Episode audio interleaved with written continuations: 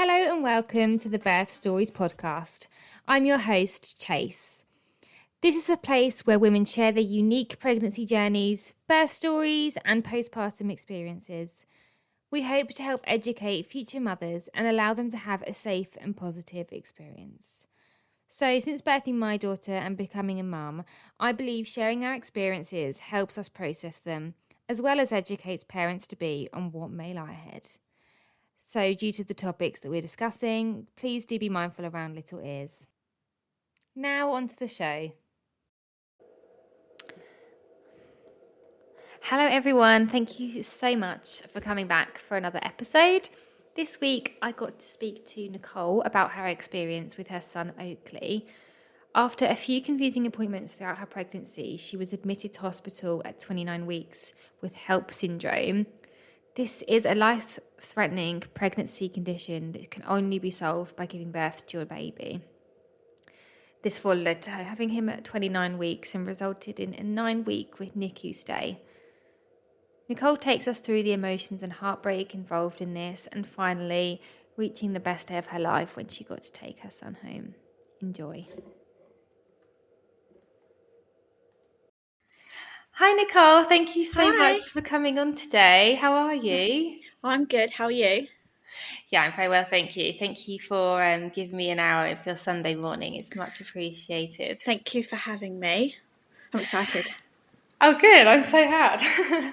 um, so, do you want to go ahead and introduce yourself and your family and tell us a bit about yourself? Yeah, so I'm Nicole. I'm 27. Um, I live with my partner Lewis, who we've been together for eight years now. Not married, not engaged yet. Um, Yet. and yet, and we have a little boy who's seven months old, and we also have a dog who's six, who is the craziest dog you'll ever meet. So cute. yeah, what are that's their names? us. Uh, Oakley and Aspen. Which one's which? Oh, Oakley's Oakley's the baby, Aspen's the dog. I Just so I can make sure I call him, him by his right name. That is so funny. Yeah, it's a little boy, Oakley. Yeah. So sweet. Bless you. How's having um, a newborn and a dog? Crazy. Yeah, I bet I haven't got a dog, and I Oh. have thought now we've always wanted one. I'm like, maybe I'll wait a few years. Wait a few years because I do have moments where I do think the dog is hard work sometimes. Hmm. Um, especially my dog, you know, she's crazy. She's not she's not a chilled out dog. Um, so her. she is like having a child. So Yeah. it's like having two babies. Like Yeah, I- he's he's so chilled out compared to the dog. he's easy. Yeah. Bless them. Cool. And so, um, did you were you trying to fall pregnant when you did, or was it a pleasant surprise? Or Um, we were trying, uh, but so the backstory is like we never really were that fussed. I just don't know if that's the right term to use about having kids. Like we were just sort of like you know if it happens, it happens. If it doesn't, it's not the end of the world. well. Fight Yeah. for us. Um, so we sort of came to the conclusion where okay, maybe we'll start trying. Um, and also we only we sort of only ever imagined ourselves having one. Okay, Um, it, that was kind of like okay, if we do have kids, it it probably will only be one. You never know what happens later down the line, but we just sort of saw ourselves as a very small unit. Nice. Um, so yeah, so we were trying, um, and fortunately enough, it happened pretty quick. To be honest, so good. And were you sort of tracking your periods? Like, did you what what prompted you to take a test? So I was tracking my ovulation. I'm I'm a bit of a control freak, so I like Mm-hmm. Me to know sort of when what happens when. So um, yeah, I was tracking my ovulation, but what I'd found was I actually ovulate like a week later than So do I. normal. Yeah, so I was, Mm-hmm. and it was around. You know, it's funny because people listening to this that know me are going to be like, "Oh my god!" It was around Christmas, and I was hosting Christmas, and my app was telling me that I ovulated just before Christmas. So you've Mm-hmm. got the stress of hosting Christmas, also being like, We need to have sex. "I want to have a baby," um, and then when you. know, when you're doing like ovulation tests and nothing was happening, I was like, You then think, am I not ovulating at all? yeah. I was So- exactly the same. yeah, so I had this whole sort of big stress around it, to be honest. And my partner was like, you know what, it's Christmas, forget about it, which isn't the right thing to say to me because I can't forget about anything. And then, um, you know, we'll pick it up in a couple of days. If it doesn't happen this month, it will happen next month, or, you know, keep going. He's very patient, and I am the most impatient person ever. So, and then randomly, I had one left, and I took it a couple of days after Christmas, and it said I was ovulating, and I was a bit like, my app told me I ovulated a week ago. Yeah. That this is really sort of confusing. Yeah. Like I thought it was, I thought it was wrong. Um, and then yeah, like luckily enough, we fell pregnant straight away, which was another thing I couldn't believe. Um, but we were also really sick between Christmas and New Year. We both had the flu, so I was just adamant I'm not pregnant. Like it didn't happen. Okay, we'll move on. Um, and then one night I just couldn't sleep. Um, I don't know. I just The old pregnancy insomnia. I just, yeah, I just could not sleep. Um, and I randomly took a test at five o'clock in the morning. Did it come straight away? Yeah, Oh my Yeah. god. But- so good. I didn't believe it, so I took like four. And then I remember waking him up at like five in the morning, like, it says I'm pregnant. He was like, shut up. Like, go back to sleep. He was like, you're joking. I was like, no, no, here you go. He had to turn all the lights on to like ha- actually have a look at it because he didn't believe me. Inspect it, yeah. Yeah, but you. That's so funny. Oh, Yeah, so good so- it happened so quick. I know. I think also like I think as I mean I don't know if anyone else can relate to this, but unless you start trying, you don't you don't know. No idea. Especially like if you don't know you have any sort of health conditions. Like I, on paper, I'm Fit and healthy. healthy. yeah. So I was just always sort of like, oh, Hundred percent. can I have can I have a baby? Yeah, so true. Um, I think that is yeah. With the apps. I thought it was just gospel. I mean, when I think about it now, I'm like, obviously they're not right. Like No. it's just an estimate Yeah. because we had been trying for a year and going by this app, and nothing had happened. And then after about a year and a maybe a year and a half of trying, I got an ovulation test. I don't know why it took me so long to get them. Um, and the exact same thing happened. I was ovulating really, really late, and I was like, "Are you kidding me? Like we've just been doing it at the wrong time this whole time." Mm. Yeah. And that was the month we fell pregnant. So It's just Yeah. it's just crazy. PSA, Yeah. get ovulation tests. Don't trust apps. Like, because also I was finding my cycle was really hit and miss every single month, Mhm. like in terms of days of like the length. So I sort of was just a bit like, how can this tell me? Yeah, when it's gonna exactly happen. when. So true. And yeah, if it wasn't for that random day, I just took one because I had one left, and I was like, right, Mm. might as well just use it because I had the, um, you know, like the clear blue ones where you put the little bits. I have seen. I haven't used them, but I, have, I know what So I think mean. you get like eight in a pack or something, and I had just Yeah. had one left. So next month I would have had to have bought more anyway. So I just used it. Oh, that's and then handy then. Yeah, and, and then obviously it popped up. Ovulating. So I was good. honestly it was so confused. Yeah, no, it is um, very bizarre. I don't know why I trusted it, but there you go. so, how was your first trimester? Did you feel any sort of pregnancy symptoms? I was just really bloated and I felt quite sick, and I did go off a lot of food. I've never eaten so much toast in all my life. Yeah, um, which yeah, which I didn't really eat a lot of bread and toast before, Mm-hmm. um, and I pretty much lived off of toast for a couple of weeks. yeah, Um, rough. and then I sort of would go through cycles. So like one week I'd go off food, the next week I could I'd want to eat everything in sight. Um, but I know I was pretty lucky, and we was actually on holiday, bang smack in the middle. I think I was about eight or nine weeks, maybe, maybe ten.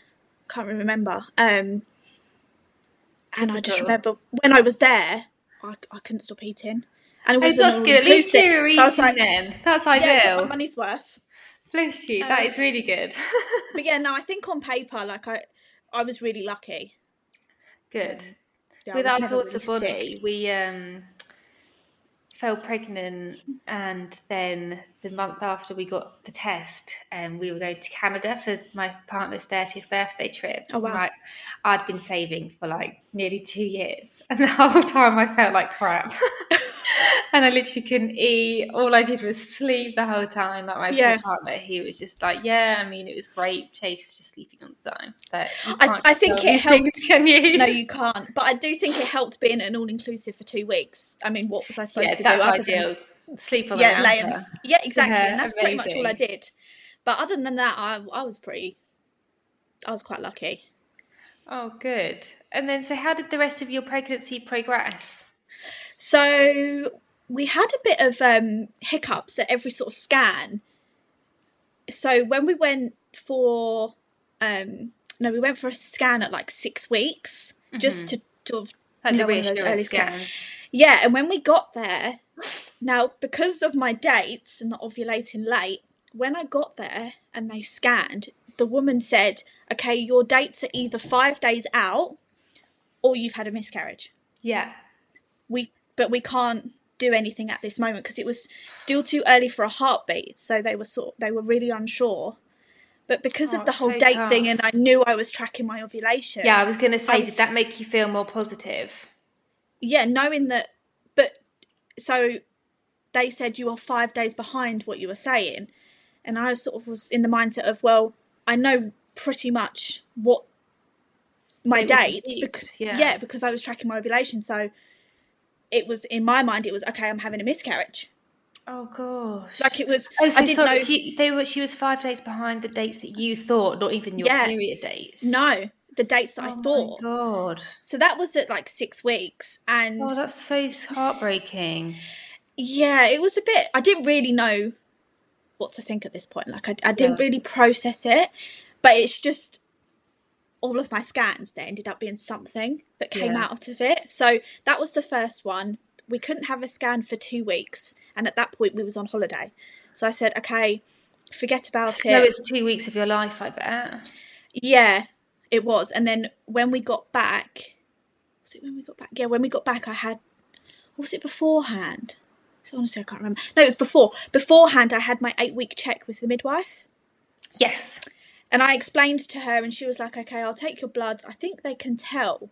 Yeah, by your HCG level. Yeah. If it's risen so she- correctly, then, then Yeah, so she sort of said, I'll check your bloods. You know, if anything's wrong, I'll call you. If you don't hear from me, no news is good news, basically.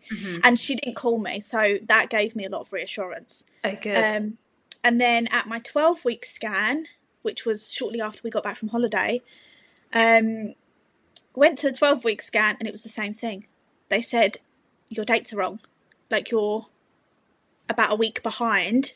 Um, it was they were saying I was about 11 weeks. They said you need to come back in two weeks because the baby's too small to measure.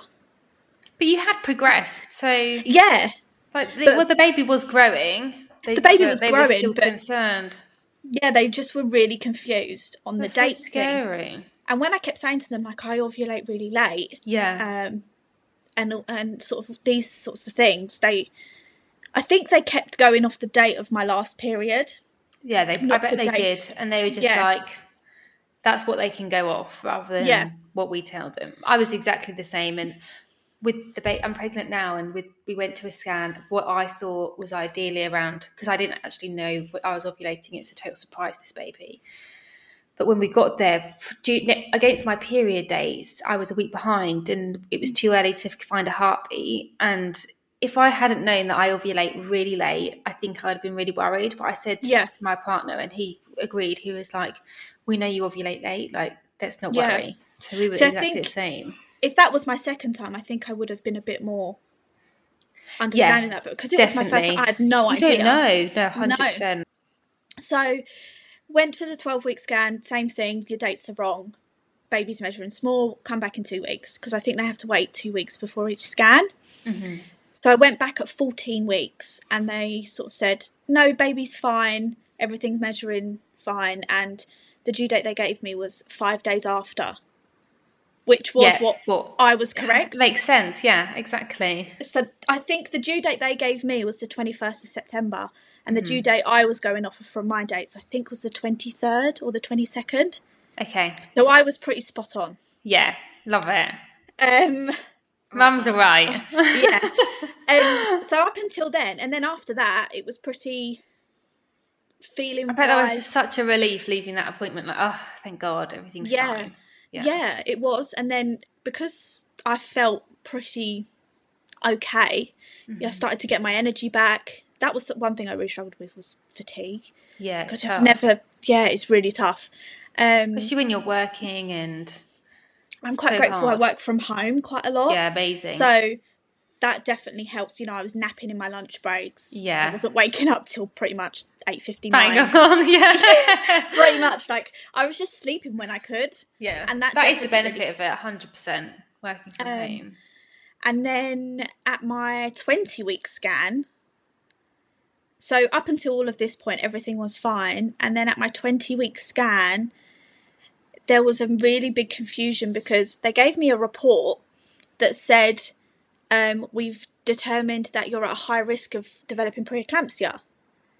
But on the report, it said, Your ranges are within normal, therefore you're at a risk of preeclampsia. And what, but- what was that based on? Like your something to do with the blood flow to the placenta on the 20 week scan. okay, But on the report, it contradicted what it said right? because it said my ranges were normal, but I'm at high risk of preeclampsia. So there was so this whole confusing. yeah, this there was this big mis sort of understanding. Well, is she at a risk? Is she not? What have they seen to put that on the Mm. Just scan? But then- it. Mm-hmm. Yeah, it was. But I ended up um, going to my midwife two weeks later and explaining, and she got another doctor to look at the scans, and they said, no, you're not at high risk of preeclampsia. Oh my God. And just did you had you know did you know much about preeclampsia? at Yeah, so yeah, so because my mum had it with me, um, I was born at 36 weeks. Okay. I was sort of um, in the hospital for 10 days. Yeah, so I was so I was fully aware of preeclampsia um, just because my mum had had it, but because my blood pressure was fine at my first midwife appointment at eight weeks, um, they determined that I wasn't classed a high risk, even though my mum had had it.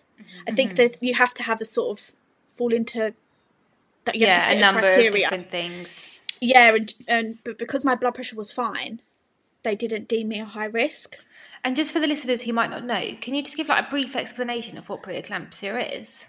please? As far as I'm aware, it's something to do with the blood flow from the placenta to the baby. I think, um, and like your typical symptoms are swelling, high blood pressure. Um, Yeah, it can be it can be super dangerous for mum as well, can't it? yeah, and like protein in your urine, which is why they test your blood pressure and your protein in your urine at all your midwife appointments because it is Yeah, exactly. super. And the only way to sort of cure preeclampsia is deliver the baby. They have to take the Yeah. placenta out. So that's why they're sort of really hot on it because th- there isn't anything they can do. They just monitor you. Um, so at 20 Mm-hmm. weeks, did had the doctor seen something? Had they not? We didn't really know. Um, Mm-hmm. But the when the midwife, I spoke to the midwife. She was like, "I'm going to investigate it. I'm going to get someone else to check." This other lady checked, and she called me and said, "No, all your scans fine."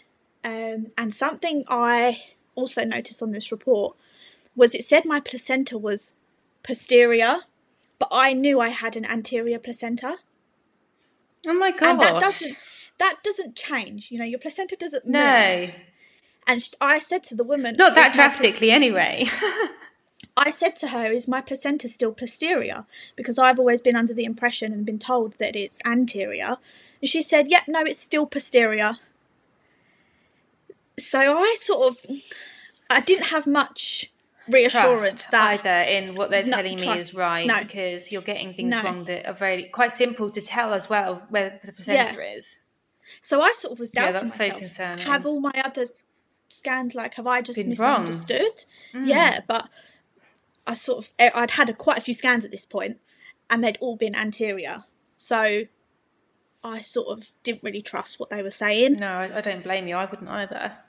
Um, but other than that, everything was fine. Like I, I was fine. You felt fine in yourself. Yeah, Yeah, Mm. and because I'd had knew I had an anterior placenta, like, um, you know, they ask, "Have you been feeling the baby move?" Yeah. So I was fully aware that you know you wouldn't feel it till later, but also because it was my first pregnancy, I didn't really know. what to compare it That to. would- No, I didn't know what it would feel like. So I don't Mm. think I actually felt the baby until I think it was about 25, 26 weeks. Mm-hmm. It was Yeah, quite my late. friend's pregnant at the moment and she's got anterior placenta. I had one as well, but I was really lucky. I could feel everything. Um, but yeah, I think she she can't feel much, and I think it can be quite scary because online it says this is how many kicks they should do a day. yeah, But I, and I said to her, it's, don't base it on that. It's just how No. you feel, sort of what's normal for your baby, and just focus on that. And if it's not, they're not doing what they usually do, then maybe go and have a look. yeah. And at my midwife appointments, you know, they would check the heartbeat and everything sounded fine. So, and I definitely didn't feel like I knew something was going on with my body. Mm-hmm. Um, so I knew I was pregnant. I knew there was a baby in there. Yeah, Just I couldn't feel them. Bless you. And so then when did you get to a stage like what what was the next step in highlighting that okay maybe something is of concern? So I went to my 28 week midwife appointment and it was in June last year. And do you remember it was really hot Yeah. for like a few days? So my ankles started to swell, but everyone was sort of just brushing it off as, oh, it's the weather, you know, you're starting to get to your third trimester, you're going to start to swell, which, okay, understandable. And also, you know, if people looked at my ankles, they didn't think they were swollen, but I knew my body, I was like, these are slightly swollen Yeah. but it wasn't bad. And I actually had a different midwife. Um, my midwife was on holiday at my 28 week appointment, so I had a new midwife who I and hadn't had met. you had the same one the whole time Yeah. so far? Oh, brilliant. yeah, yeah, which was really really good. Yeah. she was lovely. Um, so I had a new midwife, and she was really really experienced. I think she said she'd retired, but she was she was covering at the time. And then there was Yeah. also like a trainee midwife there, so there was two of them. And I sort of explained to her, you know, my feet are slightly swollen, um, but you know, it might just be the weather. And she said, mm, "Okay, could be." And when I first got there, um, they took my blood pressure and it was slightly high. But she was saying to me, you know, you're having a blood test. Do you like blood tests? And one thing about me is I hate blood tests. Like I've Oh, passed so maybe out that's before. why it was high. Yeah, so she said, okay, we'll take your blood because it was the um glu- the for the gestational diabetes. Okay. I didn't have to do a drink; they just took my blood. Oh, okay then. blood. So, and I was quite nervous about that. Um, so she took my bloods, was all fine, and then she said, "Okay, sit down for five minutes, and I'll take your blood pressure again." I was like, "Okay." She took my blood pressure, and it was high again. I think it was like 150 over 88 or something, um, and it should be 120 over 70. I think Right. Okay. So it was it was it was high. Yeah. And she said, okay, um, because you said your feet are swollen and your blood pressure's high, you've got no protein in your urine. I'm gonna send you to triage anyway. Okay. And funny enough, me and my partner both had the day off that day because we were gonna go shopping for baby. Oh, that's handy. So I called him. I called him like, um, you know, get dressed. We need to go to the hospital. So good that she just had So- that feeling. Was that I'm just gonna just in case. Yeah, she she just sort of said just in case. So I went to the hospital to triage. Got there. Um, they basically take your blood pressure every fifteen minutes, and they do it um, three times just to see what's going on. You know, is it a fluke or or whatnot? Because obviously, when you get up, your blood pressure goes up and the stress and everything. Yeah. So they basically took three and took an average. She also took bloods, took more urine. Urine was fine. Bloods were fine um, but my blood pressure was a bit high still. So they started me on medication. Um, they gave me the medication, and they sort of waited for that to sort of kick in. Took my blood pressure At the and it- hospital. it went down. Got you. Yeah, okay. at the hospital. So they said, you know, here's your blood pressure medication. Come back in three days. So this was on the Tuesday. They said come back Friday, just to check your blood pressure again, just to check that the dosage is correct Yeah, and it's managing it. everything. and also your urine because I explained to them that my mum had preeclampsia, and straight away everyone was like, "Are you taking aspirin?" Red flag, Because- yeah. Yeah, and I said, "No, never been told to take aspirin." And they were also all a bit, "Hmm, "Okay, maybe you should be taking aspirin." So anyway, went on the Friday, checked my blood pressure again. Um, it was still high, so they just upped my dose again. And at this point, I was on. Originally, I was on 100 milligrams three times a day. They upped it to 200 milligrams four times a day. And is that how they would usually manage preeclampsia? I don't know. I think so. I think they do. They start you on medication. Yeah. Um, and go from there because- push it down. Yeah, just keep your your your, uh, your blood pressure down. Yeah. Um, so on the Friday, they sent me home with more medication, and at this point, they said come back Sunday Right, okay. um, because the dosage was quite high. So they said come back Sunday. We'll quickly check your blood pressure again. Um, they didn't take bloods again, but they said they'll take bloods again on Sunday. How are you to check. feeling? Were you like getting worried or were you just like this this is okay with them they're like monitoring me quite well? Yeah, they were monitoring me, and to be honest with you, I always had a feeling that not that something was going to go wrong, but I was convinced that I wouldn't be going to 40 weeks. Okay. Like when everyone anyone would ask me, I'd be like this baby's going to come at like 37, 38 weeks. I just had a feeling. And I feel like you do look at your mum's experience. Like I definitely did with my Yeah. mum. Like my older brother was like nearly two weeks late, and I thought 100% I'll go late. Um, Yeah. luckily, I didn't go that late, but I did. And I think you do just think, I am so similar to her. Like, surely I'm going to Yeah. have a similar experience. Yeah, and so sh when she had me, like she was in hospital for two weeks before they could deliver me. Um, watching her, and but with my brother and sister, she was fine. So She was absolutely fine. Nothing. She never had any signs of preeclampsia. Are you the youngest? Oldest. Oh, how weird. That's another thing. They say preeclampsia is more common in your first babies. Oh, I see. Okay. Yeah. So anyway, so on the Friday, yeah, they said go home, come back Sunday, and that weekend was actually the weekend. So I was 28 weeks pregnant. Was the weekend that I was going to pack my hospital bag because because I am a bit of a control freak and a planner. I just had this mentality of I want everything done. Yeah, So and I I'm think with the op- uh, the appointments you're having, I don't blame you for thinking I better just do it just Yeah. in case. Yeah, so I remember that Saturday I went I went out, I went to Boots, I went to Primark, bought loads of Got stuff for my hospital bag. And I hadn't actually packed anything, but I had everything. The nursery, you know, we had most things. Um so yeah, and then on the Sunday I went and it was actually my little sister's birthday. And I remember waking up, I thought, "Do you know what, I'm not gonna shower because I need to shower, wash my hair, you know, what do whatever I needed to do. And I was like, I'll just run to the hospital quickly, get my blood pressure checked, come home and just fully get ready for the day. Mm-hmm. So I hadn't even showered, so typical. and I went. I went to the hospital. Didn't take any of my belongings because I was like, I'm literally going to be there five minutes. They're going to take my blood pressure, and I'm going to go home. And the mm. hospital's only ten minutes away from my house. Okay. I get there. So it's at like eight thirty on a Sunday morning. There's no one there. Like the, the midwives are just waking up. You know, it, it's like a ghost town in there. Yeah. I get in there. She's like, "Oh, come through." So you know, sit down, take my blood pressure. And weirdly enough, that that Saturday night, I did not sleep at all. I was up all night, and I just felt really weird. Like I mm-hmm. just, I didn't say, I wouldn't say I felt sick, but I suffered really badly with acid reflux in my pregnancy, mm-hmm. And I just thought it was that because I had acid reflux before I was pregnant. Yeah. So I sort of knew what that felt like, and I was like, "Oh, it's just acid reflux," but it was really bad that night, um, and it did keep me up quite, quite a lot. Mm. And I just thought, "Oh, it's just acid reflux." So yeah. Anyway, I got to the hospital. She took my blood pressure. It was high.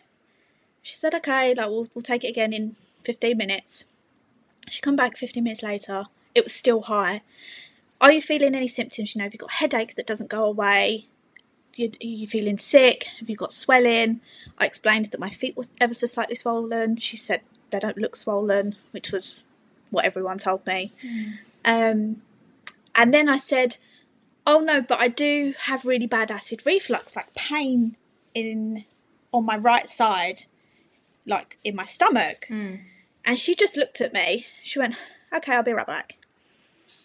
Um, she came back with a tablet to get my blood pressure down. It's like a, a- it's called amphetamine or something, Okay. and it's like um, it brings your blood pressure down straight away. Basically, it's like a really strong tablet. Um, and she she looked. She said, "We're admitting you because your blood pressure's so high." And I just thought, oh, for God's sake, really? Oh you not, god. like, Was your partner with it again. you? Yeah, he was with me Brilliant. because I just I said to him, you know, come to the hospital with me yeah. yeah, dragged him out of bed. Um, and I just thought, for God's sake, like, and when you're admitted, you have to be there for 24 hours. And I Oh, thought, no. God, it's my sis- it's my sister's birthday. Like, Yeah, I've got Really? plans. literally, I literally said that to her. I was like, I've got plans. She yeah. said, no, sorry, your blood pressure's like really. Yeah, it was not 108. It was 185 over like 90, which is Really high. we need to get your blood pressure down now. Oh god. So they admitted me. They brought a wheelchair over, and I looked at them like, I, I could can't be for me. Because like, it was as soon as I mentioned the pain in my stomach. So she brings over this wheelchair. There's like three midwives standing there. They were making like a bit, a bit of a big fuss. And I'm But just sitting so there like, when you're sat there thinking, I don't have the symptoms for this. Like, yeah. For how I they- feel, they made- does not feel like I need all of you here right now. Do you Well, I I, mean? I just had, I had no idea. I just thought, God, here we go. My blood pressure's high because my urine was fine. They made me do another one. It was fine. So they bring this wheelchair over, and she went, "Oh, okay, we're gonna we're gonna take you upstairs." Didn't say, you know, where I was going. I just thought, oh, for God's sake, here we go. I can walk, and she said, "No, no, no, get in, get in the wheelchair." What? Oh my god! Yeah. I bet that was so like- bizarre. Honestly, like looking back, and it gets better. So they wheel me. We get to the lift, and I said, "Oh, where are we going?" And she said, "The delivery suite." Oh my good! And they hadn't explained to you this is what we're doing No. at this stage, or No. what we think might happen. Delivery they- suite. I, I, I thought, why are we going to the delivery suite? She went, oh, you're going to go to this area. It was called the Maternity Enhanced Care Unit. And I, someone described it as it was basically maternity A&E. Okay. Um, and it's sort of a bay where there was, I think, four or five beds. You get specialist midwives look after you. And it's basically a step up from triage. So when you go there, it's sort of, okay, are you going to be sent home or are you going straight to the, like, in the, to the delivery suite, like the birthing centre? Yeah. She went, okay, here's your midwife. You know, she'll she'll be looking after you. So they wheel me round. Here's your bed. Get in your bed. The midwife comes running over. She's like, I've got your name bands. I'm going to take more blood. And I, me and like my partner Lewis were like just joking around. And I looked at her and I said, "What's going on?" They made me get in a wheelchair. She looked me dead in the eye, dead serious. She went, "Worst case scenario, you're having your baby today." Oh my I laughed. god! I, I laughed in her face. Like I actually fully just like burst out laughing. I I, said, "What are you talking about?" Yeah, what is going on here? I can't believe they haven't Yeah. explained anything else to you at this stage, and you're on the bed in the delivery suite by now. It honestly, like, I we just were like, "What the hell is going on?" Yeah. So she took bloods. Um, she, she and I had my blood pressure checked every fifteen minutes for I think it was about three or four hours. Like I, they did not take my their eyes off of me. I just thought they're making a bit of a palaver. What is going on? Why is this fast? So she took, yeah, they basically just sort of left me to my own devices for two hours until the bloods came back. Didn't really say much. Kept, um, they told me if I needed to go for a wee at any point, I had to wee in like you know the brown Yeah, that's the potty. Yeah, they, you need to you need to wee in one of them, and you need to tell us how much liquid you're putting into your body. So how much water you were drinking. They needed to measure like how much was going in, how much was coming out, and also testing my urine. Mm-hmm. So after two hours of just sitting there having my blood pressure taken every 15 minutes, the bloods come back and the nurse said, You've got um, HELLP syndrome. And I just said, I don't know what that is. Never heard of it. She said, You know, it's, it's serious. Still was just a bit, I don't know what you're talking about. Um, and then they tested my wee again and I had proteins in my urine. Okay. And they said my bloods had also come back that I had severe preeclampsia. and what they were concerned about was how quickly, you know, they five days prior they'd done my bloods. How bad it had got normal. so quickly, yeah. And she said, in five days, how bad Is it, going to be from now? She said, this is serious. Um, and she, the midwife, honestly, I'll never forget her. Her name was Jo. She said, if you, like, you'll be lucky if you've got a week. Yeah, For what? till I have the baby. She said, your baby is coming. You'll be Oh lucky if you have a week. And I just sort of looked at her like, I'm not even, I'm 28. I was 28 weeks and three days pregnant at this point. So it'd be a pre- Um, premature, so premature. Yeah. So that day, they basically just monitored me all day. They just, they didn't like, I was like a hawk. And did watched. they explain to you what helps was? Like, did you know a bit No. more about the condition or anything? No, because they didn't really understand. It was all a bit sort of. No one really knew what was going on because of how quickly everything had Mm-hmm. Had happened. escalated, yeah. Because even when I got there in the morning, there was no sign of protein in my urine, and then two hours later, they were so like, mental how quickly urine," and, progressed. and I felt fine. That you know, the, what's so strange that you feel fine. So that pain that I said was acid reflux was actually my liver. Oh my gosh. But because I'd had acid reflux, I was like, no, I think it's acid reflux. Yeah. Um, Which is really when- common in pregnancy as well. Exactly, Mm. because it was more like in my chest, Mm-hmm. not to the right side. So yeah, they kept checking. Have you got this? Have you got that? And I said no, like I'm feel fine. So that Sunday night, um, they gave me a steroid injection, and they said you're going to have two of these, and then after your last, they so you have two, 12 hours apart, and then after the second one, you deliver 24 hours later. And so these steroids for you or for the baby? for the baby, they're for the lung development. Um, they were just like, it's just a precaution. I thought, okay, here we go. But um, I, I'll do whatever. But I still was just sort of like, this isn't happening. Like in shock, to be honest. Yeah, and I didn't okay. believe what they were telling me.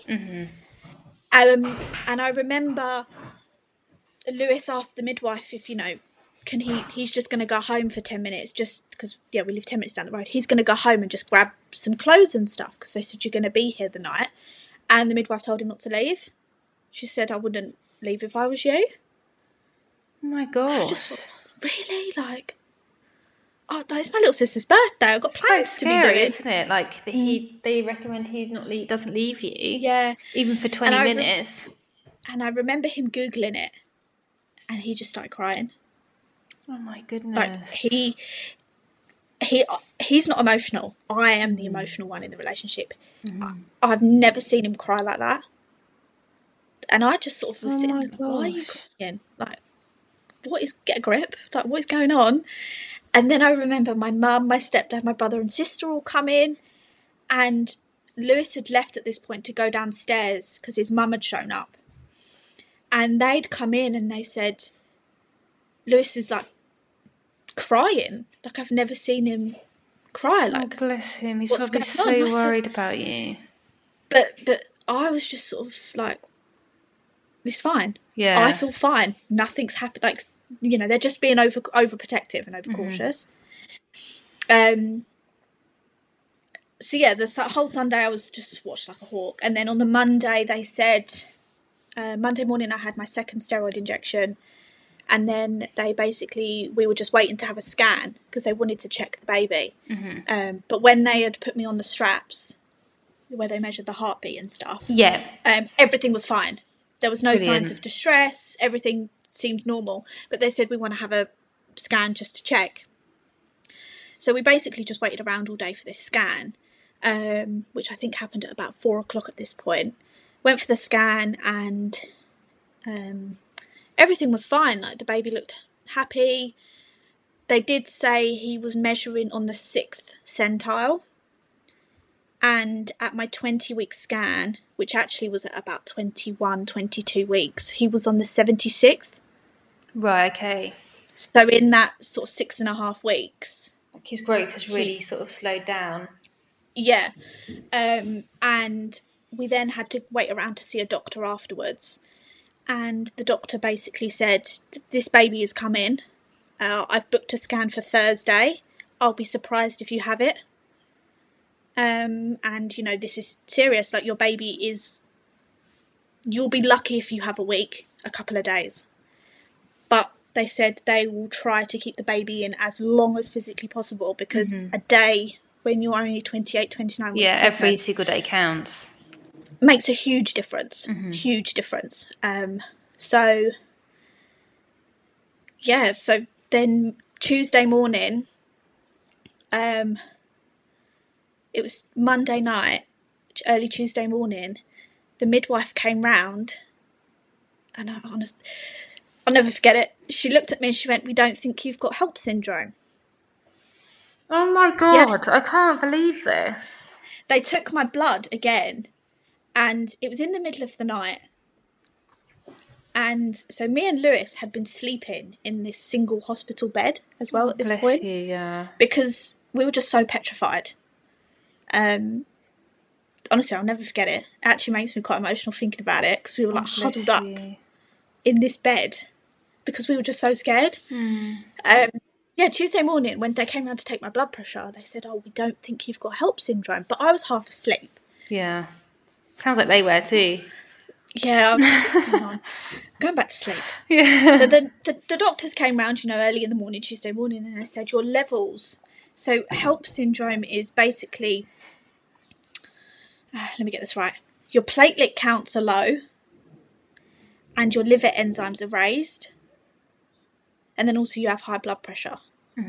Basically, so my liver enzymes had dropped, and my platelets had gone back up. okay. So they sort of thought, oh, this is strange. We don't think you've got HELLP syndrome now because they'd gone back up to Yeah. sort of. They weren't normal, but they weren't as severe as they have been. yeah, because basically what happens is, is they just decline and decline and decline, and it will get to a Mm. point where the baby needs to come because this is fatal now. Yeah. Jesus. Um, and they said, oh, you know, if if it continues to go back up, we'll just send you home, and you'll just have to come to the hospital for regular checks, you know, twice a Mm-hmm. week. Yeah. I just thought, oh, yeah, whatever. Didn't believe them.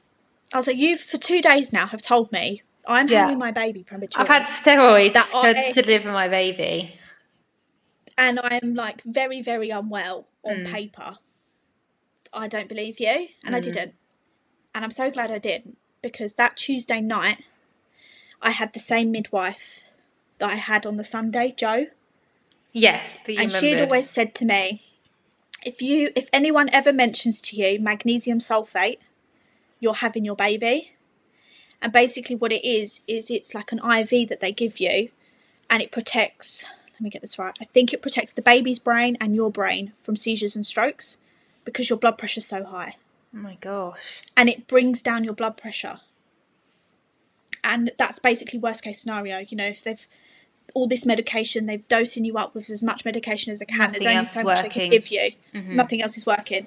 And she'd always said to me on the Sunday, if anyone ever mentions that you're going to be having that, you are having your baby. It's so good And how transparent Tuesday- she was with you. Like, that's what you need. Honestly, I'll never forget her. Like Yeah. she was the only one that was totally honest with me. They make a huge everyone was just difference, sort- women like, uh, or any professional like that. Yeah, yeah, and they sugarcoat it. Yeah, when you don't want, you Um, need to just know the truth. It's your body and your baby. But I- I also think because everything was so up and down, you know, no one really knew what was going Yeah, on. Um, because that's what they sort of said, like, have you got HELLP syndrome? Have you not? Your bloods here indicate that you do, but then the next day they've gone back up. yeah, which it's confusing for them as well, I suppose. Yeah, and they didn't they didn't know. So and that's why they wouldn't let me go home. They were just monitoring me.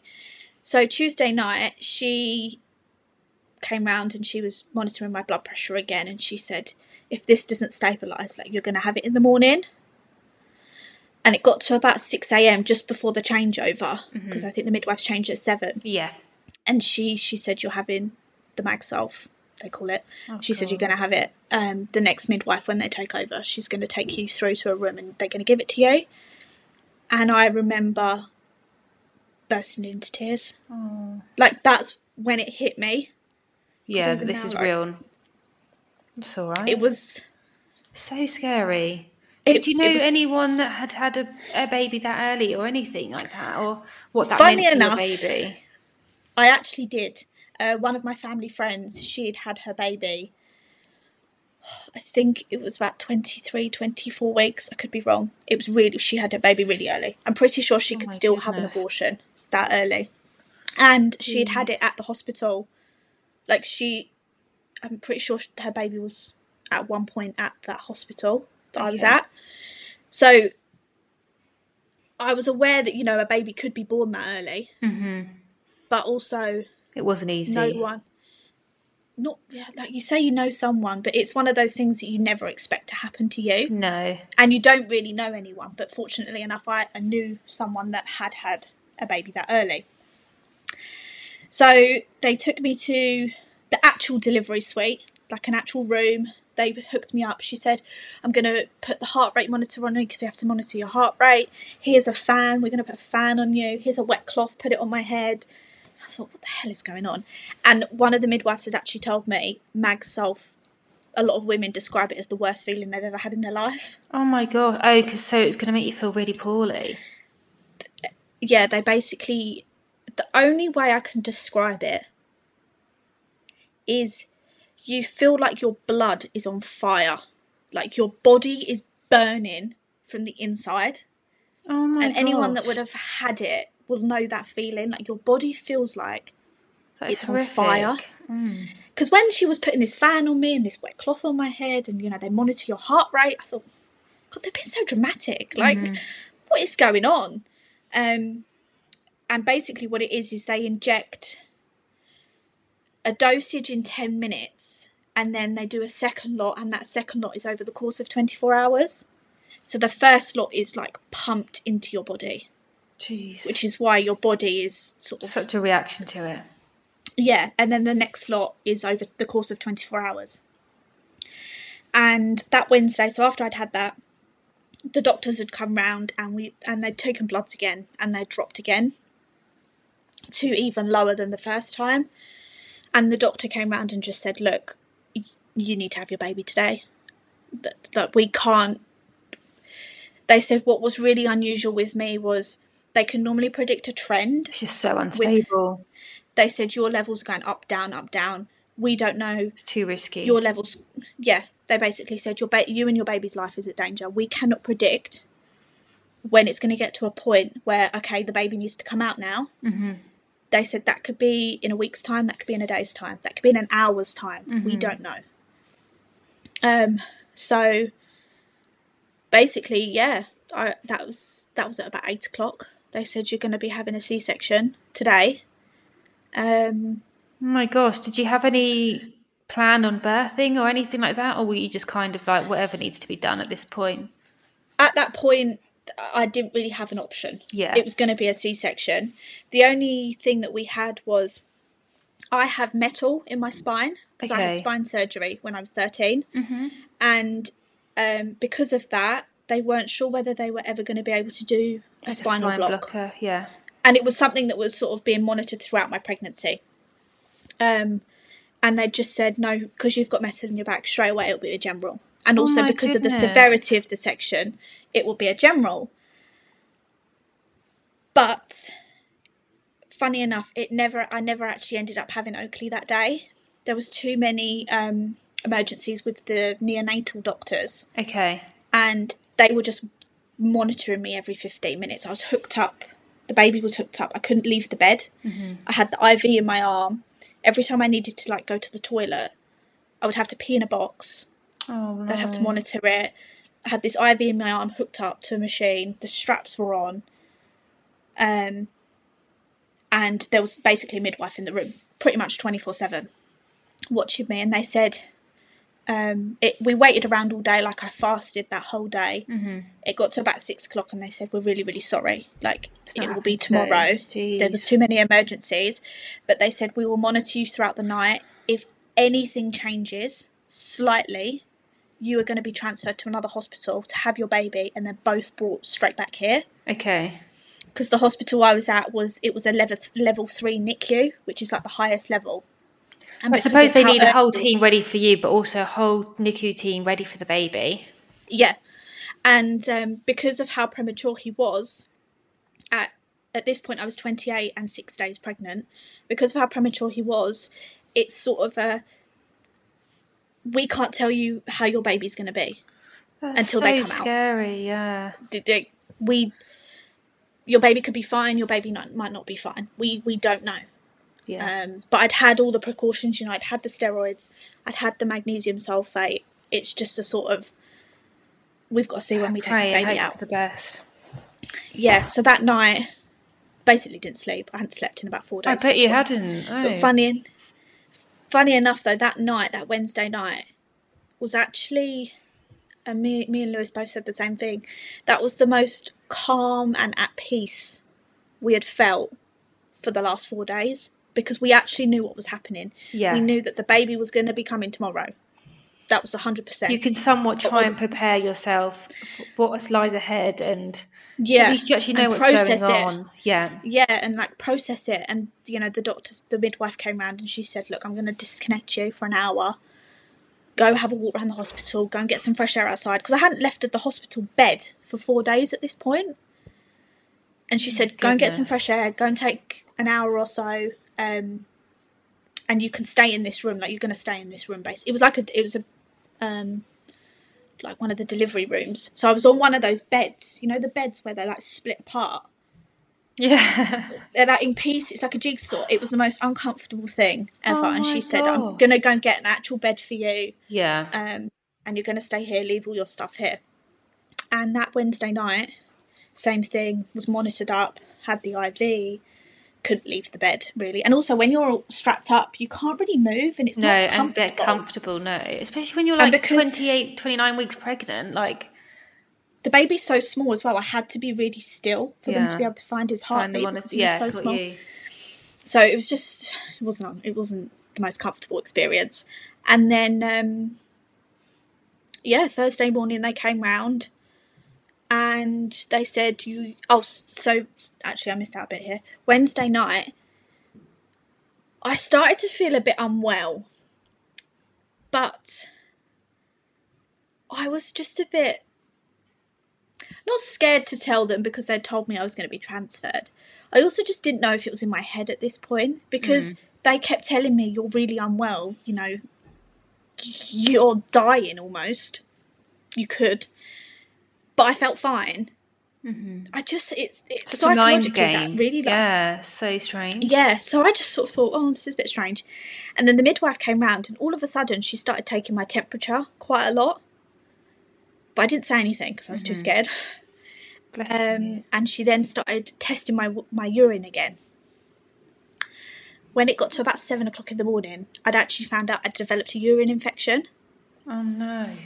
Um, if I had have told them that I didn't feel well, I would have been transferred. But because they figured it out at like seven o'clock in the morning that I'd had a urine infection, um, they just put me first on the list. They said you're first. Yeah, so they came round. It was about ten o'clock. They said, um, "Yeah, well, you're going to go down." Um, but something that the anest anest I can never say this word anesthetist Anaesthetist. That's it. he had come round and sort of introduced himself and said, and I explained, you know, I've got metal in my back. I've always been fully aware that this is going to be a general. He's looked at my back and he said, I am happy, if you're happy, to try a spinal. Is that what I'm you not sure wanted as well? Ah, to be honest, wasn't fussed. I suppose Like- it's not as if you could have him on your chest or anything anyway. I assume they would have just had to take him off straight away to NICU. I'll be honest, and I don't really think I've ever said this. I actually think in my mind I preferred a general Yeah. because if anything was to happen, I would have been asleep. You don't need to cope and deal with it at the time. I wouldn't have 100%. had to have That's totally been- understandable. But obviously, with a general, Lewis couldn't have been in the room. Yeah. So it was like, am I going to be selfish here and have a general Not selfish at all. It's and not have that fear? Or do I go through it and have him there? But also, it was, we don't know what's going to happen with the baby. Yeah. Do you want to be there to experience that? hundred percent. But it was it was a bit of a, and I I was absolutely petrified. Yeah, I bet. So so Um, scary. And he just said, I'm going to try a spinal. If it doesn't work, I'll put you to sleep. If at any point in this cesarean you want to be put to sleep, I will put you to sleep. Good. because I was so scared. Um, and yes, we went down. I was shaking, like absolutely. They had to pin my legs down, and obviously you have to be dead still. Mm. They were literally holding me because I was shaking so much. Because I think for the first time in like five days, I had that. That was the the first time it had actually sunk in. So I'm real about now. to be cut open, and they're about to take my baby out. Yeah, and become a mum, like which is terrifying enough in on its Yeah. own, let Yeah. alone with what is actually going to lie ahead for me and the baby. Yeah. So, um, and also a general with a general is um, there's a point where the general then affects the baby. So it's like really they have to get the baby out as quick as possible when you're asleep because I think the baby gets affected by the general. So they he sort of said, in my opinion, a spinal block is better. You are stable. You've been on the magnesium sulfate for 24 hours now, which is the, the, the time they like you to be on it. So I'm going to try. He tried and it worked. Okay. I can't lie, I was terrified. Yeah, I bet. Um, I bet there was part of you that was thinking, "Fuck, I wish it hadn't worked," because I just want to be asleep right now. yeah, I was. I actually think the cesarean was the worst part. Yeah. It's the smells, it's the the feeling, the sound, and, And because of the absolutely no control over it at all. no, and there was about twenty people in the room. Yeah. There was a lot of people in the room, Mm-hmm.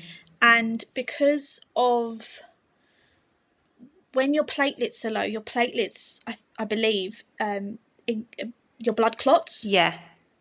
And because my platelets were so low, they were really concerned about basically bleeding out. Yeah, yeah, yeah. Got you. And all I remember is the doctor, like the surgeon, kept saying, Have we got blood? Have we got blood? And he basically, I remember, they had to have blood right next to him in case at any point I was about to bleed out because of my platelets were so low. So they it wasn't a is there blood in the room? The blood needed to be right next to him. The screen was so high up, like Lewis couldn't see over it. You know, sometimes the partners can see over it. He wasn't allowed. It was it was high up. Within about five minutes, the baby was out. Um, and I just remember someone shouting, "Baby's out!" Obviously, he. I was fully aware that they told me he probably isn't going to cry. Yeah. Um, like the chances of him crying are so low. I just remember hearing "Baby's out" and then like rushing off to the side. Oh my god. Um, and in that moment, it was like, "Is he okay?" yeah. Because they're not saying anything at this point. You can't hear No, and him. You was- can't see. and you could feel the tension in the room at that point. Yeah. it was then when the baby was out, you could fear it. And I said to Lewis, and I also said to the anaesthetist, I said, you need to keep talking to me Tell me what's happening. because I'm going to pass out if you yeah. don't keep talking. Because also, I'm not good with hospitals. Mm-hmm. Like, it, I am, like, my dad passed out when I was born. My mum had a cesarean with me, and my dad fainted, and they just left him on the floor. Like I, and I, I, that's like ingrained in me. Like Yeah. I am terrible with hospitals, blood, everything, and I just kept remember saying to them, "You need to keep talking to me because mm. I will like faint." And then I, th- I think it was about four or five minutes, Mhm. but I don't know if that's because of when you're waiting for your baby to cry. Time goes stand still. I bet. It was a while though, um, and he let out this like f- scream. It's almost like a dinosaur. It's the only way I could describe it. It's like a. Um, done one, and then I could hear the doctor talking to him like, "Come on, give me another one," and then he let out another one, and then it was, and then it was like almost another one, and then he full blown started crying, um, and it Oh was like goodness. you could hear the relief in the room. Like everyone was like, "Okay, the baby's fine." Well, the, well, the baby's alive He's breathing. Yeah. he's breathing. Um, and then obviously, yeah, they stitched me up. Oh, I Um, bet that's that was the longest part, noise you've it? ever heard. It was, But also, then you still don't know what's going on. Like that doesn't mean much at this stage, does it? I suppose. and because also I hadn't seen him Hmm. at this point, I didn't, you know, my baby's supposed to be inside of me. Like, what? This isn't. Like, It is that even my like baby? I bet it nightmare. feels. Yeah. yeah. So after about 10 minutes, I think, it's all a bit of a blur, they brought him over. And they, they brought him over and he was in this plastic bag. And his head, I'm not joking, was the size of a tennis ball. Oh my god. It was the tiniest thing I've ever seen. And his face was all swollen and puffy because they'd had to use forceps to get him out, Oh bless him. which I, I don't understand because he was £2.5. He was So tiny. And they brought him over, and I remember looking at him, and I was like, "Oh, his face is so squishy." They took a picture and they took him away, and that was probably about ten seconds, if that. Oh my god. Um, and yeah, then they stitched me up, took me to recovery, and I didn't see him until. So that was at about half 10, 11. I didn't see him until I think it was about six, half six that night. And even then, I couldn't really. He was in an incubator, I was in a wheelchair. Nothing motivates you more to get out of bed after a C section than going, like, wanting to go and see your baby, Yeah. basically for the first time. Um, I tried twice. The first time I nearly passed out, didn't make it. The second time they basically was like, "We're going to just basically shimmy you into this wheelchair, um, and wheel you over there." But because I'm really short, and they had the wheel, the incubator on like the lowest setting, and because I was in a wheelchair, and obviously But when you have a C-section, you can't like. I had to use my phone to like look at Oh him because I couldn't see him because he was so small and like buried in there. It was sort of like up here in my eye line. I couldn't see him, so I had to use my phone. And there is actually a picture of me looking at him through my phone because I couldn't. That is so him? heartbreaking, isn't it? Um, I bet you just want to give yourself a I- big hug like that person now. Do you know what I mean? yeah, I honestly still can't believe it happened to me sometimes. Um, yeah, and it, I was only in there for about. I think I was in there for about three minutes. Met the mid, met the doctors looking after him, like the nurses, the doctors. Um, they asked how I was. Saw him. Obviously, all the machines are going, making beeping noises. His heart rate, his breathing. And I said to Lewis, I was like, I need to get out of here. Like, like I, I think I just remember looking at him and thinking, that's not my baby. Yeah. My baby's supposed to be inside of me. That's a baby. That's that's not my baby. Um, and they and then, then said, you know, you need to start harvesting some colostrum. Like Yeah, I was going to say. hand Have expressing. You've been doing that at all? No, because I was only 28, 29 yeah. months pregnant. Yeah, yeah, yeah. You're not supposed to And I 37 thought- weeks. And I just remember thinking, like, does my body produce that? Yeah, like, is that This even going to come out? How do I even And do said- this? honestly, and I, I, they said, yeah, like keep going. It might take a bit, a couple more days, but keep going. Mm-hmm. I don't think my milk came in until day five. And had they given any sort of, I don't, prognosis of his state of how he was doing, what they needed to do for him to be They- fully healthy? Well, when we got there, um, the doctor that was in the deliver, like in the uh, theatre, she came over and she basically said he came out in the best way he could have came out. Oh, brilliant. um, which was amazing. Like he wasn't on a ventilator; he was breathing on his own. He had, um, it's called vapotherm, and it's it's basically there's um, a substance in your in your lungs that stops them sticking together. I think it's called surf- surfactant, I believe. Um, and it stops your lungs sticking together. It's almost like fairy liquid. They basically always used to say to me, and basically when they're that premature, they don't have that enough of that, so their Yeah, lungs so it's stuck. together. Got you. So what they basically do is he was breathing on his own, but he needed a bit of help to stop his lungs sticking together, basically. Um, and yeah, like he he, I think at that point he did he he went into respiratory distress afterwards and took a step backwards. Uh, but they said that's that's not expected, but it's fine Fairly like, at this moment. Um, and he was on a machine called CPAP um, for about 12 hours. And then after that, he was breathing on his own again. Um, what a little so they treat, did kind of, honestly. it it's so hard to explain the feeling of like seeing these tiny, tiny babies and they've got all these wires, all these tubes, these machines. Oh, It's like a I spaceship. wouldn't wish it upon um, my worst enemy. It's awful. You wouldn't, and also it's it's it's the weirdest feeling. Like you, you, I can't explain the feeling of standing there, looking at this baby that you. I'll be honest, you don't feel like it's yours. I was Like, going to say, did you have sort of thinking- an impact on your bond for that first period? Like, Definitely, I honestly would say. I reckon about two weeks. No, that's all right. I would say about two weeks. I just remember looking at him, and it wasn't until um, three days after that I got to hold him. Yeah, I was going to say, when did you get to Um, hold him? Three days old. He three days after, and even then I held him for about half an hour, and he went straight back in the incubator. Lewis didn't get to hold him till day four, because they're so small and and tiny. Like it's it's a lot for them, and also the incubator's set at such a high temperature. It was like a sauna when you opened the doors, because obviously it's so warm inside of you. Was he naked in there with like a little nappy? Yeah. or- Just a nappy, him.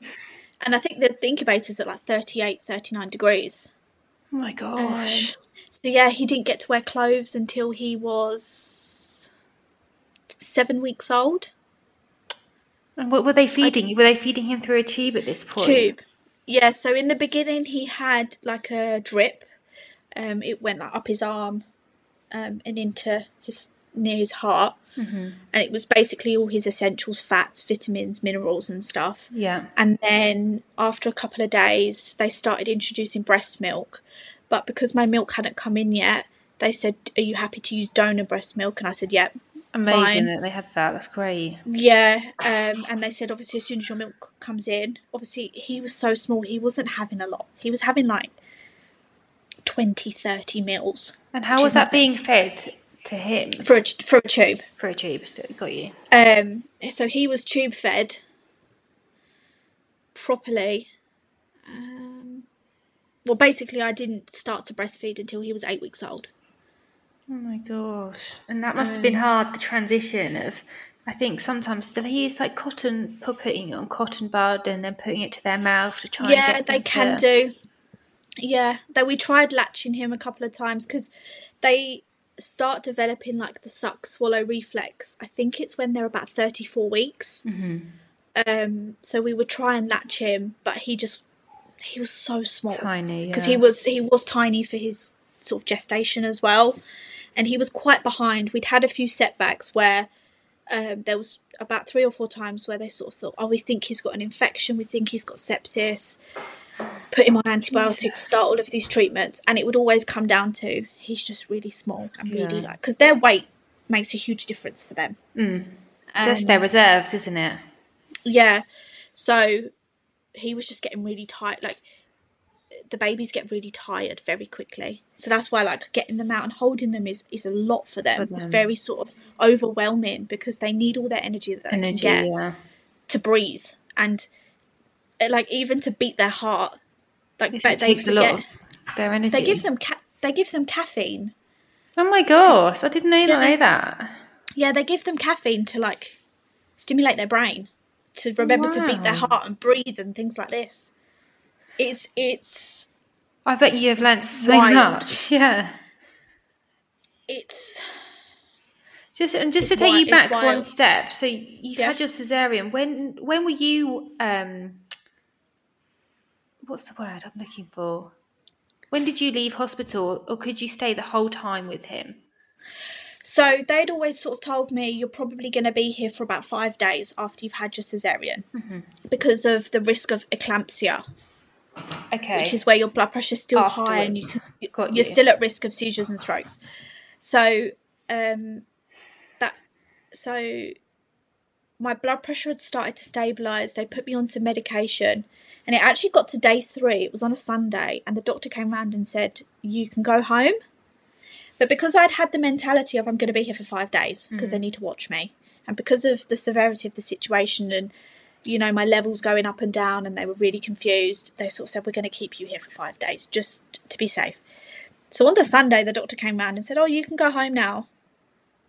I just sort of thought, oh, this is a bit strange, and my blood pressure had spiked the day before, like the night before, and they'd had to like give me stronger medication. So I, I wouldn't just- want to go home at that point. I'd be like, I didn't. To be honest, I didn't want to go home because I Hmm. didn't want to leave the hospital without him. yeah, exactly. And I think that was probably one of the hardest things I've ever done. You you come back home. That was the first time I'd been home in a week. Without him, You'd see at all his things. You'd see all his. You walk in and you see all his things, and it's like, I don't even know if I'm ever going to bring this baby home. so scary and just Yeah, it's just it's just like you're robbed of that experience that you picture when you get pregnant and like bringing your newborn home and laying with them in bed and on the sofa like you just don't you're totally robbed of any of that it's heartbreaking Yeah. And like, you know, I did get to have a baby shower. And it's funny because I didn't really want a baby shower, but because I'd had the mindset of I might only the have option one would be baby, nice Yeah, I just sort of thought like, oh, I'll have a baby shower because Hmm. if I don't have another baby, which I didn't think I would, I would regret not having one. yeah Never got to have it. Um, you never got that like nesting. no no no Never got to when you go off work a few weeks before you're due and just resting Yeah. at home and and like we'd had arranged like we'd told each other okay we're going to have as many date nights as possible now. Because at that point we hadn't really you know life was still sort of very normal. Much it hadn't really sunk sunk in yet that we were having a baby to be honest. Yeah. So we'd sort of said okay from about 30 weeks we'll start having like date nights every week and make more of an effort almost to sort of enjoy the last few weeks Yeah. together just us our last few weeks together were spent in the hospital not knowing if me or the baby was even going to Yeah. make it like that's so unfair and it's funny because I have to joke about it, like laugh about it sometimes because it, I just sometimes I just cannot believe that that actually happened to me. Mm. It's just shit, to be honest with you. To put it bluntly, it's just bloody crap, and It's just unlucky. it's just so unlucky, so unfair. Like it's no one's fault. It's just one of those No. cruel, cruel things that can happen. No, but you do blame yourself. You sit there and you, Oh, like, I would sit there and I would sit there and think of something I did ten years ago. Is that what caused me this happen? Like your mind, because at the end of the day, and that's what I, I'll never forget. That the doctor said to me, "Your baby is fine inside of you. It's you. Oh, your jeez. body. Your body is. This baby needs to come out because you could die. Like It's that. not anything you've done at all, ever. No, no. But I you can't that. help how you feel, yeah. You can't. You can't help but blame yourself No. Bless you. Um, because at the end of the day, it is your body that grows your baby, and for them, like it was my body that was sick. It wasn't even him. Mm. He he was happy in there. He was just small. He just wasn't growing properly. But it was me that my body he had to come out because of me. Um, and that But also, like, you've you. Mm. grown him from absolute scratch, and like, look at him now Yeah. how amazing. Like, your body did that too. Like, Yeah. sure, it may have been really poorly, Yeah. but it's done absolutely amazing things as well. Yeah, and I'll be honest, we were we, we're the lucky ones. Like there are some babies in there that they don't come home, Yes. Um, oh, it's awful. And you know that are really, really, really, really poorly. Um, like you see some things in there that Just you- heartbreaking. you wouldn't want to see to anyone, No. let alone the most tiny, vulnerable babies that no. have literally just come into this world and are going through so much and it really affects you Yeah, like it really it, it i just can't explain like it's it's really hard to describe and understand and explain unless you've been through it which is Mm-hmm. in any situation in life you know unless you've been through it you can't understand but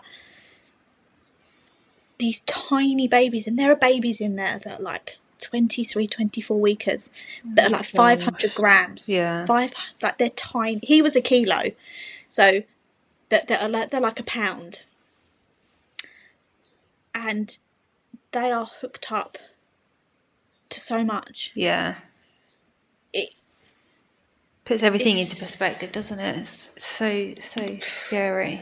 you learn a lot. Yeah. You learn a lot about yourself. You learn a lot about, you know, what is actually important. in life. Important, totally, yeah. Nothing. Health is absolutely everything. No, yeah, nothing is more important in life than your health. Mm. Um, and I definitely am one to say that I took it for granted, and I think also we- took.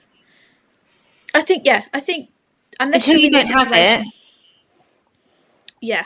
definitely. Um, it's not something you can buy. when- no, you can't, and it, especially God the Son, especially when you see the tiniest babies.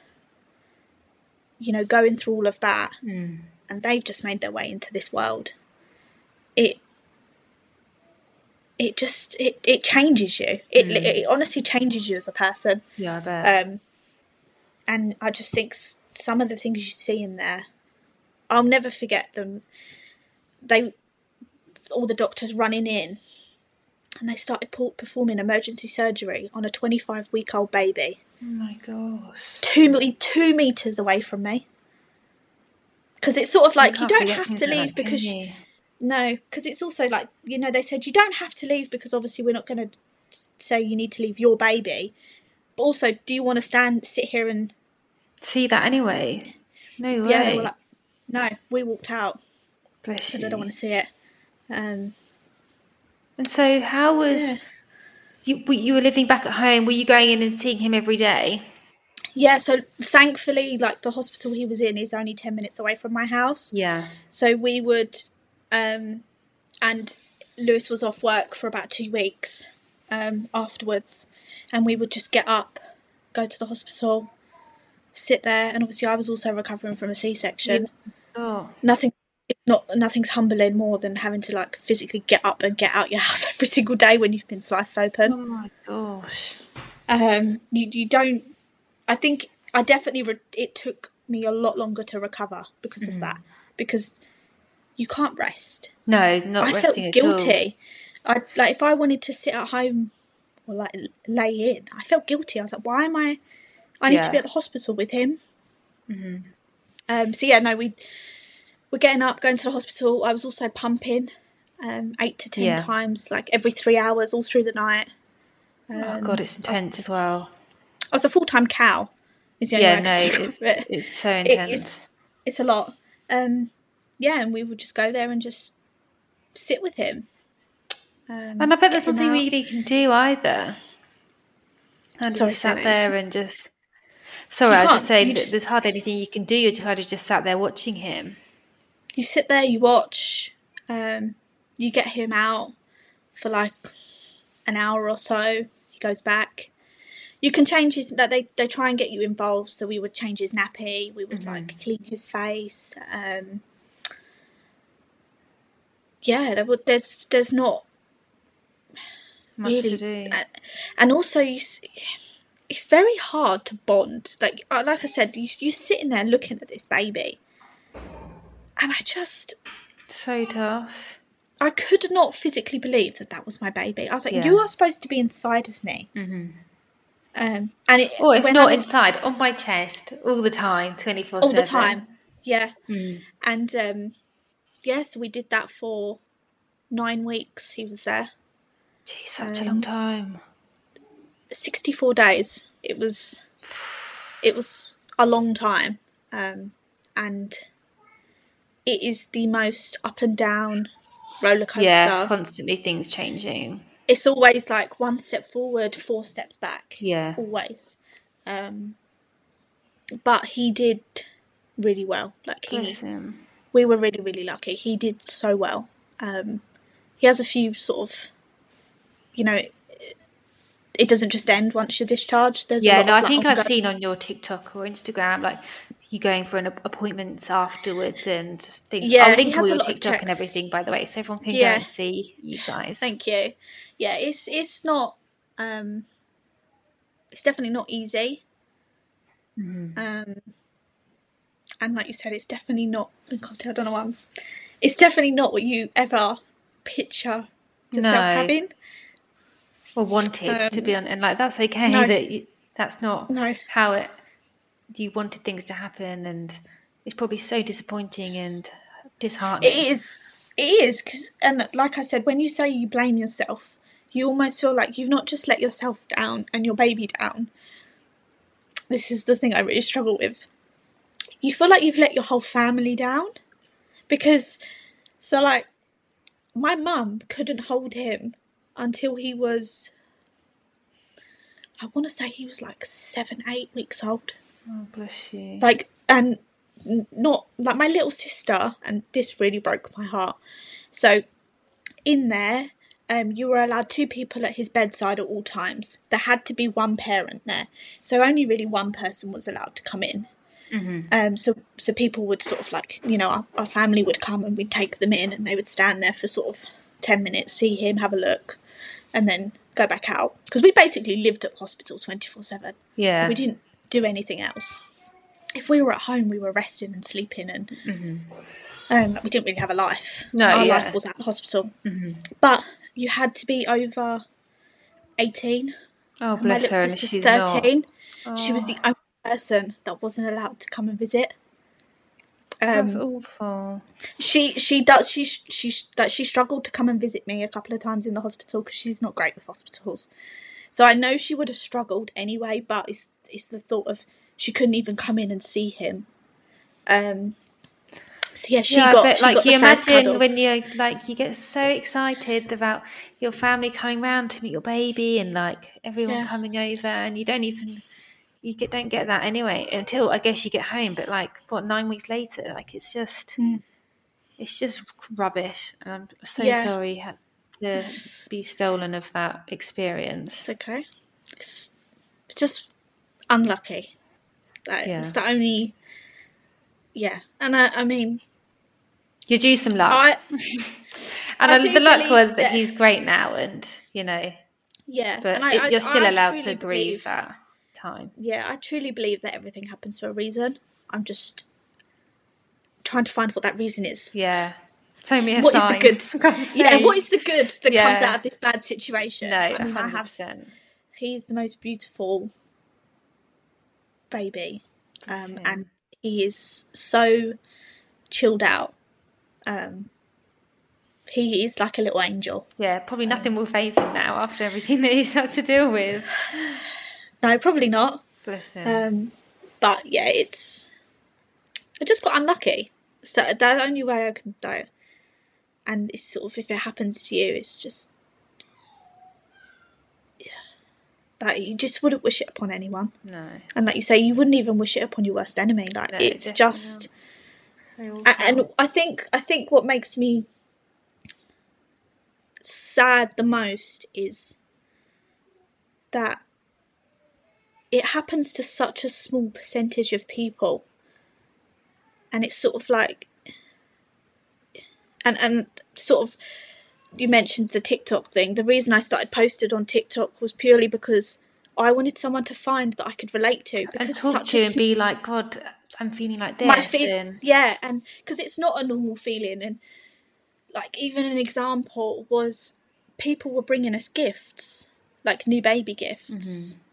I would bring them home and put them in his nursery and i closed the door yeah. i didn't touch them because it as hot like as awful as this sounds i was like why are we celebrating yeah, he's not even at home. he's not at home and i'll be honest we didn't even know if he was going to make it so It almost feels like jinxing it. Like I don't want to. yeah yeah Bless Um, you. and just and I I felt like a horrible person for feeling like that. No, I, there's But absolutely no right way to or wrong way to feel. No, Um, no. And the thing with the TikTok is, it's, it's you know, you'll be very surprised at how many people actually can relate to how you're feeling. And I feel like with mums, especially like because you're cooped up so much inside, a lot of the time, sometimes social media that on a day is like the only way you'll speak to another adult or another mum that's Yeah. in the same boat. So Yeah, I think it can yeah. be really helpful and useful to be able to talk to other people in the same boat. Yeah, and I think also, I think it's also shedding some light on you know, not everyone's journey is this picture perfect, you know, this newborn bubble with their Yeah. beautiful baby, going and meeting mum friends and having coffees and, you know, living their life off a, for a year off work. Mm-hmm. Like, not everyone's life is that. Like, some No, people have a, a shit time. Absolutely. Um, and like, there's a huge scale as well. Like your scale being horrendous, but then other people that come home and have like postpartum depression and are miserable Yeah. for weeks. You know, like Yeah. it's not. It's probably very rarely that picture perfect um, situation. And I do think social media is very um, glamorized at so much. massively. I thought I was going to be, you know, out every day Yeah, doing whatever I was doing with my perfect baby. yeah, My life could not be further from that. yeah. No, But it really could. It really couldn't. no, of course. Um, Bless you. So, um, how was it taking him home? I'll be honest. Taking him home was the best day of my life. oh, bless you. It wasn't the way the day he was born wasn't the and and that's another thing. I feel like unless you've been through it, you'd understand. Like he, the day he was born, I can't really sit here and say it was the best day of my life. The day I took him It was home not enjoyable day. at all, really. Because No. you didn't even know if he was No. going to be okay. No. Um, Um, the day the day I took him home, and we didn't baby. actually we didn't actually that when I woke up that day, I did not expect to be going home and sleeping next to him that night. It was it was all a bit of a a shock. Yeah. Um, because we thought he was going to need oxygen to come home, Mm-hmm. um, and he ended up not needing the oxygen, and the doctors were like, "You can take him home if you want." oh my and I just remember- god. I just remember looking at her like, "Are you Are you being serious?" So we like ran home. I'd been staying in the hospital at this point for four days to try and get breastfeeding going, yeah. um, because they had to be fully fed, or not with a tube. Independently. twen- Yeah, and gaining weight. So I'd been in the hospital, f- staying there for four days at this point. point, and yeah, that morning, um, it was about three o'clock. They came round and they just said, "You can take him home if you want." That is Um, so surreal. so we literally, yeah. I've never so fast got in the car, drove home, grabbed the car seat, frantically tidied my house, Yeah. and went straight back to the hospital and it was the feeling of like actually taking him out of the hospital. It was no feeling will ever beat that. It was the best day of my life. And had Um, your bond um, got much better by then? And did you feel much Yeah. more bonded? yeah so when he came off of um all his sort of like oxygen he was still on oxygen but like the, the more sort of complicated breathing supports. Because when you would pick him up and get him at the incubator there were so many wires he had like Yeah. sensors on his feet he had the ones on his chest he had the Yeah, you can't really hold and cuddle properly at all.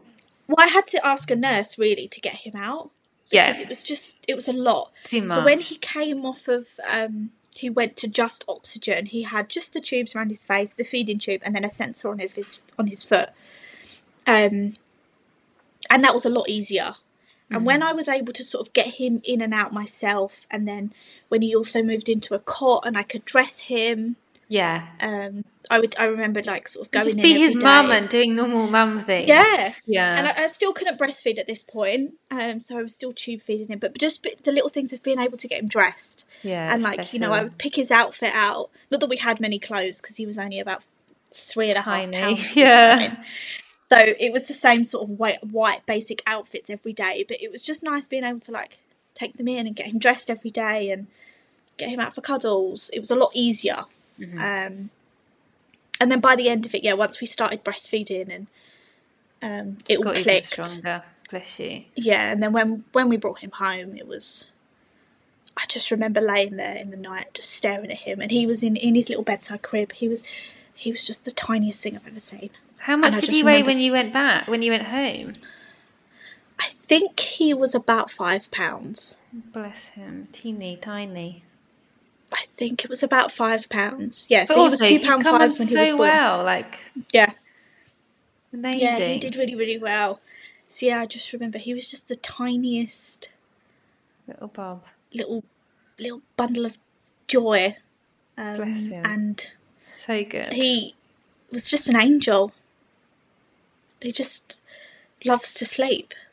I do. That- Literally, honestly, and, then, and that's, do you know, it's so funny because I, do you know what? You deserve that. Like, you deserve a sleeper. yeah, I always, I always, I always tell myself, I'm like, maybe that's the good that came out. yeah, yeah, yeah. No, that you fully deserve that. I'll take that. I fully have been blessed with the most angelic baby, and and no, people used to comment in that, hospital. they just used to sort of sit there and just be like, because at that point, when you've been there for nine weeks, you know all of the nurses. Everyone knows Yeah. who he is. Because I think when we get week seven and a half, we had been there the longest in the whole unit at this point, so everyone knew us. Yeah. And whenever anyone had Oakley, they were like, "Oh, I know Oakley. He's an angel. He's fine. so He's no trouble." You'd never hear a peep out of him. Like he was just so content, and they'd always used to be like. "God, he's so chilled out." Like he's, and also how cute he is. I remember one of the doctors come round. She was like uh, assessing him, and she just was like. He's, He's a such a beautiful one." baby. and I just sort of looked at him and was like, thanks. yeah. He's mine. She's like, he's really, really cute. But yeah, I think going through that, the outcome is we have he's Yeah, no, such- you've earned it. Absolutely. um, and that definitely helps Yes. with the with your emotions and processing everything. Being able being to able to- good. But then I would say, you know, there's there's a lot of anx- like health anxiety is a big yeah. thing. I bet it doesn't just I'm- leave the minute you leave the hospital. No, I remember staring at him for about like I wouldn't even walk out of the room without him. Like if I needed to go to the toilet or something, I would take him with me because I was so terrified he would stop breathing. Yeah. um, and like you just we would check him 24 7 just check he was breathing and that was hard because he has like lung problems Yeah, of course. Yeah. so that was It's so scary. yeah um, i would only say it's probably only about now though that it's started to Uh, ease off a little bit. yeah Bless Um, you. but yeah no he he is an angel Oh well. that's the only way i can describe Thank him you so much for sharing. Um, I think it would be so nice for women who are maybe in the same position as you, were in hospital and not knowing what's going to happen, and if they could maybe listen to this and be like, okay, well, you know, that's what might happen, and being able to deal with it, um, and know what might be lay ahead for them. So, um, yeah, thank you for being so honest. Thank you so much for listening to this week's episode of the Birth Story podcast. Next week, I chat to Emma. After planning a home birth and having to be transferred into hospital after pushing for a really long time at home, we talk about the trauma she felt over not having the birth that she had hoped for. But ultimately, we speak about how in love she is with motherhood and the understanding of now that the little control that we have in getting there.